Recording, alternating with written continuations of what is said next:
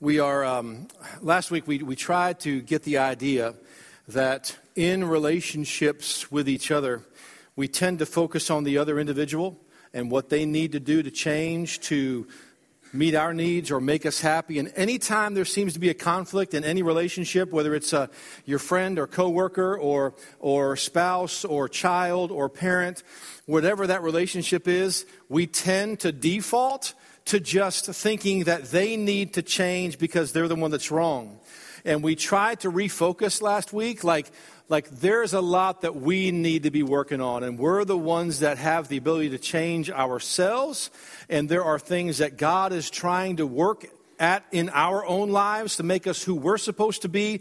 And if we would focus on ourselves, it empowers us to actually make a difference in this relationship rather than just looking to the other person. So we're trying to fix our focus.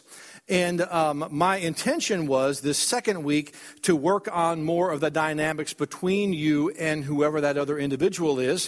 What I'd like to do is instead is work on that next week. And this week, what I would love to do is get ourselves on, um, on task to focus on the relationship that we have with the Lord and how that affects our relationship.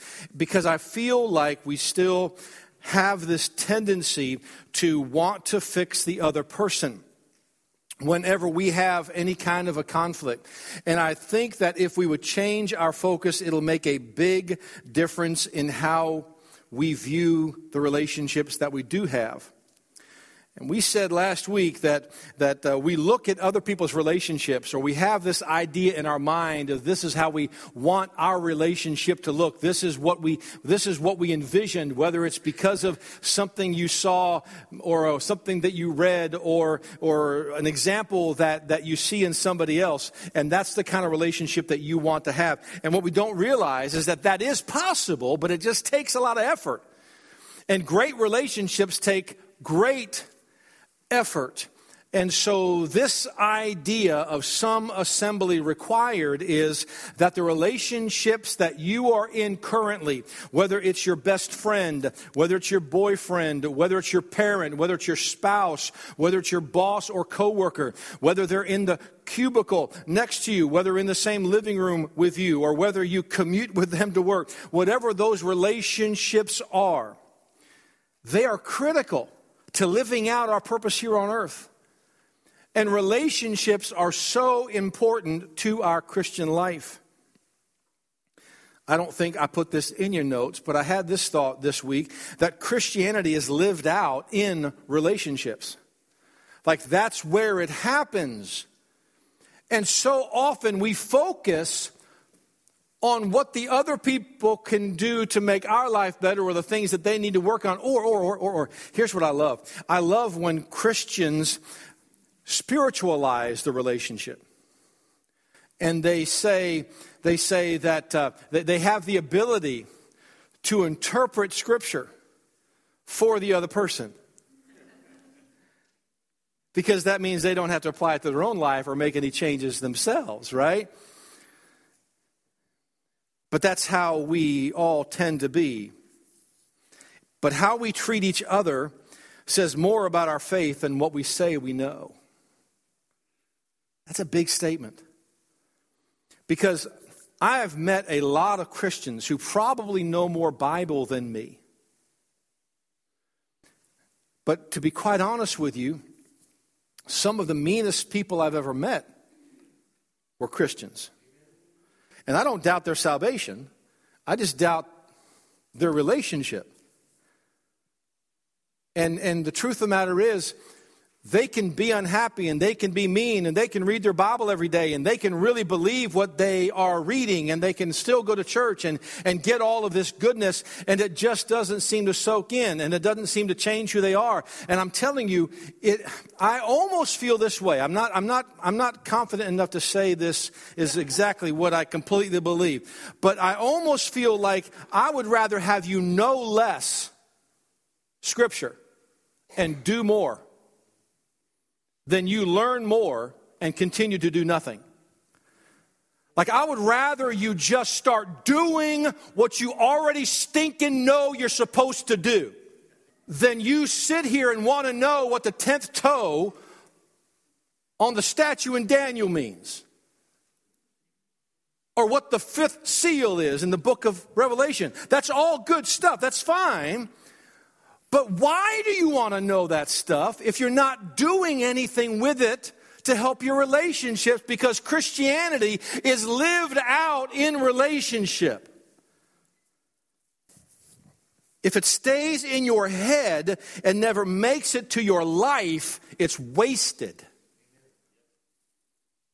How we treat each other validates our faith or not. we are focusing on the wrong stuff. I really believe that. I believe Christianity in general, I know that's a big sweeping statement, but it just seems like we are so focused on, on what everybody else needs to do to correct their behavior. And we are focused on you know, maybe even increasing our knowledge of what the Bible says. And, and I'm not saying that any of that's invalid. What I'm saying is, is if we would focus more on who we are and what we need to do and, and our relationship with the Lord and how that should impact how we treat each other, then I feel like we're going to start gaining some traction. And then I feel like we're going to start developing better relationships with each other. So, two weeks ago, I took the staff to a conference, and uh, um, there were 10 of us. And so we ended up, just to save money, rented a house. So we rented this really nice six bedroom home in this really nice community, community, and it was almost about a third of what it would cost to get five hotel rooms. And so we pulled into the neighborhood, and it was a brand new neighborhood. And so the address actually didn't show up on Google Maps. It was such a brand new neighborhood. So um, there was some vague information on where the house is. And so it's like 9:30 at night. It's pitch black dark, and I've got a van full of 10 of us, and we pull into the the the guard station and I give him the address where we're supposed to be staying. And he's like, okay, you know, and, and so then I'm looking at this email that I get with directions and it doesn't seem to match where I think the house is. So we, we turn right, then we take our second right, and the house is going to be on the left, right? That's what the instructions say. So I'm looking and we're going, looking at the picture. That looks kind of close. Let's give it a shot. So there's a sign in the front yard that says private residence. so we pull up, knock on the door, nothing. I'm like, well, it's got a combination lock. They told me the combination was 1280. 1280. Door's open. All right, come on, let's go to this house. This is the house. Come on, everybody. So six bedrooms, right? So we all pick our rooms out, and the, the paint schemes in the rooms didn't look the same. But we're like, hey, it's a management company. They just put us in maybe a different house, something like that. So Thursday morning, we get a knock at the door. We're getting ready to leave, and this little lady says, um, I'm here to clean the house. I'm like, oh, no, we're here till tomorrow. Oh, really? Okay. So she's very kind, leaves. We get a call like 30 minutes later from the management company. She goes, um, what house are you in? I said, I don't know. Let me go check. So I go outside. It's uh, 9039. She goes, ho, ho, ho. You're supposed to be in 9001. It was a nice house. No one seemed to mind us being there. I'm like, okay. So what does that mean? She's like, um, can you be out in 30 minutes? The owner's coming this afternoon. We sure can. Not a problem. Everybody pack up. We got to get out of here in 30 minutes. So we scramble, get in the van, and we go to 9001. And it was a, another six bedroom house. And the door was on the correct side. And this was only a single car garage, just like the picture showed.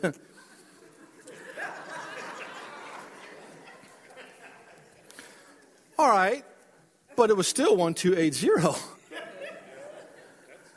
That's what I'm saying. So, like, I called the lady and I'm like, how come it goes, well, we have similar combinations for each. I'm like, that's not a good thing. That's, that's really not a good idea. And I'm not going to tell you where it was because you'll probably go try the door. But so here's what's even funnier. So this has nothing to do with the message. The story doesn't really either. But so we are coming back that night. We've been gone all day, and it's like 10 o'clock. And John goes, I left my jacket at the other house. Can I go by and check? I'm like, sure. So we pull up in the driveway. He's knocking. No answer. 1280. he goes on in the house. I'm like, if we hear a gunshot, we're out of here. We're a, we don't know this guy. And anyway, we were we were enjoying our stay. We were just in the wrong place, right? And it was going to cause some issues. And so I think in our relationships, so often we feel like we got it right because we're right. Like we feel like we're in good shape because, because we are smart enough to know that, that this is what makes relationships work. And I'm just asking you to maybe pack up what you thought you knew about what it takes and set it aside and maybe unpack a little bit about what God is going to say about the importance of your relationships and where your focus needs to be in your relationships. Last week we learned that really you can only change you. As much as you want to nag and guilt and complain and get angry, changing somebody else is very unlikely. And so focus on what God is trying to do in your own life and change yourself, and it'll make a difference in your relationship. This week, what I'd love to see happen is if you could understand what your relationship with the Lord is all about, and then how that impacts your relationships, I think that it's going to free you, but more importantly, it's going to free the other person in that relationship from being what you think they need to be for you because they can't be what God can be for you. And if you will focus on your relationship with the Lord, then it's going to make your relationship with somebody else that much sweeter. The term one another appears over 100 times in the New Testament. 47 of those times, it is directly associated with the church, like us. 60% of those 47 one another's were written by the Apostle Paul. And in Ephesians, where we were last week and we still are today, you see Paul addressing almost every single type of relationship that we are going to run into. So we're in chapter 5, and last week we got into like pretty much just the first phrase of the first verse. Okay? So we're going to get a little further than that today. We're almost going to get done with verse 2. Almost. And then what we're going to find here, I think, is, is as, as we look at that introduction in, in, Ephesians chapter 5, from that point on through the middle of chapter 6, Paul deals with the relationships of a husband and wife. He deals with the relationships of, of uh, children and parents. He deals with our relationships with each other. He deals with our relationship with the Lord. And he deals with the, the master servant relationship. In today's context, that would be, you know, boss and, and employee. So he deals with all these different kind of relationships and what he's doing here at the beginning of chapter 5 is setting the ground rules. He is saying, "All right, we're about to get into all these different types of relationships." And I'm setting the ground rules here. And the first thing he said, and we learned this last week, he said, Be ye followers of God. Now, the verse we, the, the, the, reference that we used last week was the same thing. It was just a different version, and it said, Be imitators of God. So be followers of God as dear children. Then he goes on in verse 2 and walk in love as Christ has also loved us and has given himself for us, an offering and a sacrifice to God for a sweet smelling savor. So I'm going to pull out of this passage right here what I believe are three relationship instructions that we can find in just that short piece that Paul just gave us. And here's what I'm hoping I'm hoping that it will shift how you feel about the other person. I'm hoping that it will shift where you focus your need to get stuff from in a relationship. Because here's the first one, and this is, this is going to show you. The very first relationship instruction that I see here is that your primary relationship role is as a child of God. So I know you love her. I know that you love him.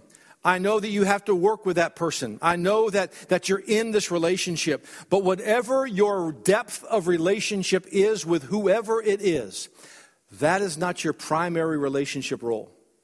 Your primary relationship role is as a child of God. Now, here's what I would love for you to mentally do I would love to take all of your relationships and move them down to the bottom shelf. And I would love for you to take your relationship with the Lord and put it up on the top shelf. Like, this is my focus. I am a child of God. And if I am a child of God, then that relationship then trickles down and it affects all of my other relationships. And if I take that relationship with God and I stick it here and I put my relationship with my wife up here, everything is going to be cattywampus. Everything's going to be out of order. And there's no way that my wife is ever going to meet the needs that only God can meet for me. And there's no way, I don't care, I don't care what relationship you're in, that other individual is not capable of meeting your needs other than a superficial level. And here's the thing we are looking for relationships all the time that will do that. And I truly believe that it's that search that we have, that, that desire to meet those needs that get us into all kinds of problems. When we just, if we would just realize that our primary role is as a child of God. I love it here. He says, Be followers of God as dear children. That relationship takes priority over and then influences all other relationships that you have our relationship with God becomes the primary focus of our life. And in turn, we're going to discover this, and I love this so much that God becomes your greatest love. He becomes your greatest friend. Look at this. He becomes your surest help, and he becomes your biggest fan. I believe that. When you focus your life on the relationship role that you have with God, that He is my Father and I'm His child. And that is your primary focus as you go through your day. That's what you're focused on. Then He is for you everything that nobody else can be. And you stop looking to the other person to meet that need for you that only He can fill. When God is all you need, then you have all that you need to give. So not only do you relieve that other person from the stress of having to try and fill your needs, you are now filled with what is needed to help them. God loves you. And here's what I love so much about this He loves you now. He loved you before you ever knew Him. And he loved you so much before you ever knew him that he was willing to send his son to die to win you back, to have a relationship with you again, knowing that you could say no. We have free will. And he was willing to take that risk. That's how much he loves you. And here's the thing He he loved you not only when you were unlovable, but even now when you're unlovable. That's the kind of love that we're talking about. So, how does that benefit my relationships with, with my friend, with my, with my spouse, with my, with my children? How does that benefit me? When God is all you need, then you have all you need to give into that relationship. Look what Peter says in, in Peter chapter 1. He says, His divine power has given us everything required for life and godliness through the knowledge of Him who has called us by His own glory and goodness. Your relationship role is all about you being a child of God. And let me just tell you right now if that's all you get out of this message, I'd be really happy. But as long as you remember that, when you walked out of here, as a husband, as a wife, as a father, as a mother, as a child, as a friend, as a coworker. God has given you those relationships. But your primary role in any of all your relationship is that as a child of God. Here, so, so you're single. You haven't found her yet. You haven't found him yet. If your primary relationship role is as a child of God, you can enjoy that relationship until God brings the right one. And now you're not desperate to make a bad decision because you think that one is going to answer all your problems. And then you find out you just got a bigger one because they're not capable of meeting that innermost need that you have like God can. Not only that, but your primary relationship directive we see here is to walk in love. That's what we are called to do. And walk in love as Christ has loved us. And here's so the, so the, word walk there is the word peripateo in the Greek. It's made up of two words. The first word is para, which means around. The second word pateo literally means to walk. So the idea is that is that everywhere you're walking, however you're walking, whatever you're walking around, all of that is supposed to be inf- infected with love and should be affected by the love that you share. So every in every part of your life, every relationship you have ought to be affected and infected by the love that you bring into the situation. Look at it this way. Here's, here's a couple things. Everywhere you go should be influenced by His love. Everywhere you go. Not only that, everything you do should reflect His love. Not only that, everyone you meet should experience His love. That's the idea. Everything you do, everywhere you go, everyone you meet ought to have this influence from the love of God. And the love that we're talking about here is called agape love. There's different kinds of love.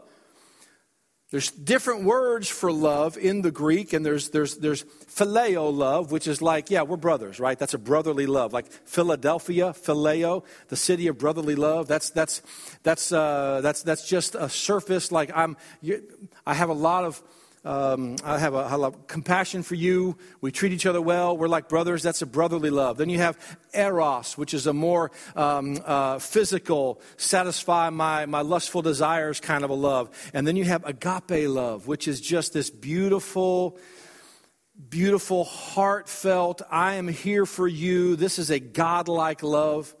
It literally means an outpouring or a love feast on somebody. Like you are, you are, you are actually doing stuff for them, not just feeling good about them. That's the type of love that we're supposed to bring with us in our relationships. And here's what I love. If you read the rest of that verse, it says here that, that when Christ died, it was a sweet smelling savor to the Lord. And the love of Christ through us leaves a fragrance in the room. Just, just think of that word picture. That the love of Christ in us leaves a fragrance in the room and on the life and in the heart of all of those who experience it. Now, I don't know what your normal day looks like. I don't know who you interact with. I don't know what restaurants you go to. I don't know what stores you visit. I don't know who you talk to during the day. But according to this, whatever relationships you have, as you are walking in love and you are giving yourself to God for the benefit of other people, it makes a difference in their life. And it's like you're leaving the fragrance of the love of Christ everywhere you go. We all want love. We all want to be loved but we are commanded here to demonstrate his love wherever we go. And the bar set pretty high because here's the third thing here, and that is our primary relationship example is Jesus. And that's pretty high bar. And walk in love as Christ also loved us and has given himself for us an offering and a sacrifice to God for a sweet smelling savor. Jesus had nothing to gain in this relationship except you. You really didn't bring anything to the table here, but He loved you well, and He loved you enough to die. Matthew 20, verse 28 says this Even as the Son of Man came not to be ministered unto, but to minister, and to give his life a ransom for many. I love the structure of verse 2 in chapter 5. But, but the idea here is that God was satisfied that Jesus Christ gave himself for your benefit but he was given himself to his heavenly Father. Let me read this portion of the verse again to you very quickly. It says this that Christ also loved us and have given himself for us, an offering and a sacrifice to God, a sweet smelling savor. So here's my point He gave himself to his Father for our benefit.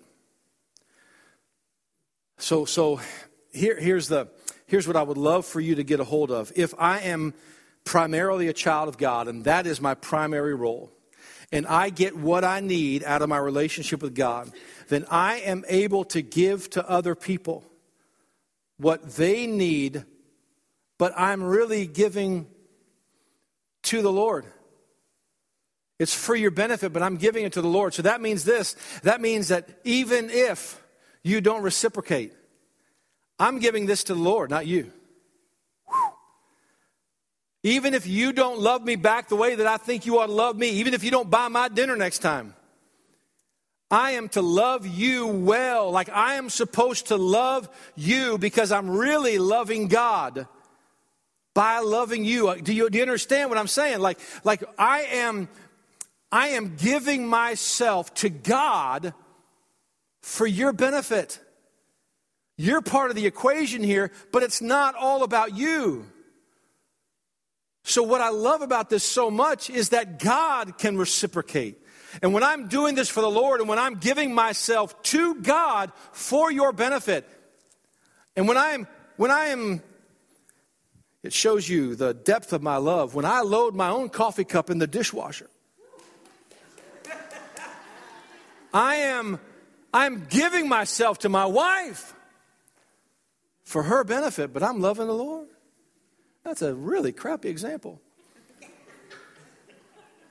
I don't have a lot to draw from. I take what I can.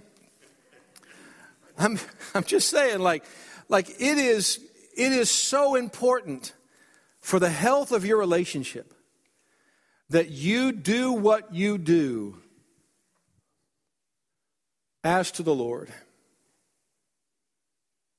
Not because they're going to make you feel better. Not because they're going to reciprocate.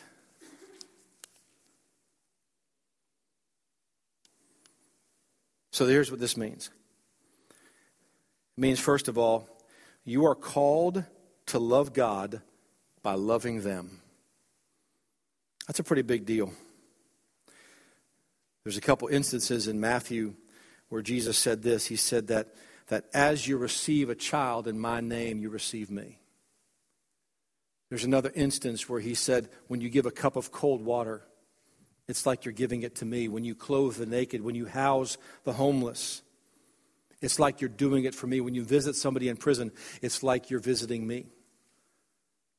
It's, it, it is this incredible transference. Like, I, I'm doing it here, but I'm doing it for there. Like I am, I am doing this for this person's benefit, but I'm doing it to God. And that makes all the difference in the world. Here's some eye-opening verses. You say, you say, Eric, you don't understand the person that I'm involved in a relationship with. You don't understand my coworker. You don't know what kind of boss I have. My mom is unreasonable or my husband is unloving. They are not who I need them to be. That's because you are viewing them as your primary relationship. When God is your primary relationship and you get what you need from the Lord, it's no longer the responsibility of that other person to benefit you this way. Now, I will say this it makes for a much healthier relationship if both of you are inputting in here. But it's not up to them to meet the needs that only God can meet in your life.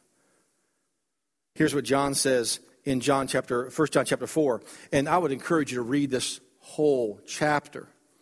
It says this If a man say, I love God, and hates his brother, he is a liar. For he that loves not his brother whom he has seen, how can he love God whom he has not seen? How do I love somebody that doesn't love me? How do I love somebody that is not kind to me? How do I love somebody who hurt me consistently over the years? How do I love somebody who has damaged me? Your primary relationship role is a child of God. Somebody said to me after the service, and I love it so much you can love people well, but you don't have to like them all. I think that's all right, right? You can love them well, but you don't have to like who they are. But that doesn't mean you don't love them. Yeah, a lot of people just breathe a sigh of relief there. And this commandment we have from him that he who loves God loves his brother also. That's heavy stuff. But you are called to love God by loving them. And second, your efforts matter. Even though they may not see it, even though you may not see a change, it impacts eternity what you are doing. They may never change, but it matters to you, it matters to God, and it matters to them, and it matters to those who are watching. If you're in an unloving relationship, it matters to your children how you are interacting. It matters to coworkers. It matters to the people who are watching your life. And when your primary relationship role is with your Heavenly Father and you are His child, and that is a fulfilling relationship, I'm not saying it's not going to hurt to be involved with somebody who doesn't love well, but you're not dependent upon them to make you feel good about yourself because you are a child of God and that's in your brain and that's in your mind and that's what you think about all the time and that ministers to your heart like nothing else, please know that the efforts that you're putting forth in this relationship make a difference. They matter. And thirdly, you are not alone. You are a child of God. Hear me, please. You are seen. You're noticed. God is watching what's going on, and God knows what's happening in your life. You are in a meaningful relationship with the Lord. And I believe this when one person in a relationship lives as a child of God and walks in love and gives themselves to God for the benefit of the other, God can work a miracle in their life. But if it doesn't happen, you're still a child of God. And if it doesn't happen, it still matters, and you're not alone.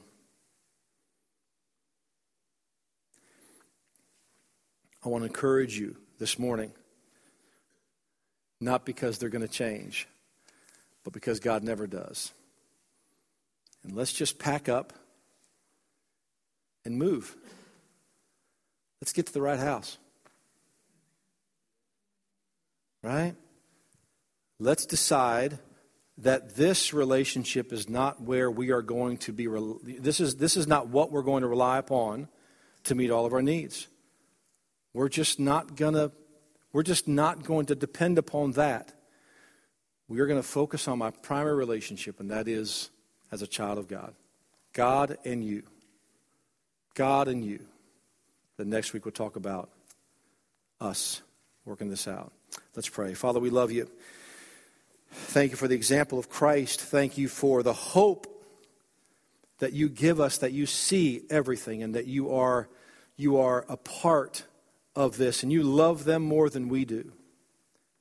And Father, we are looking to you, and we desperately, as your children, cry out to you. Not just to be heard, but to become who we are to be. Help us to be a partner with you in this relationship. Thank you for your consistent love. Thank you for your friendship. Thank you for your provision. Help us to live in that and dwell in that in these relationships that we have here. In Jesus' name we pray, amen.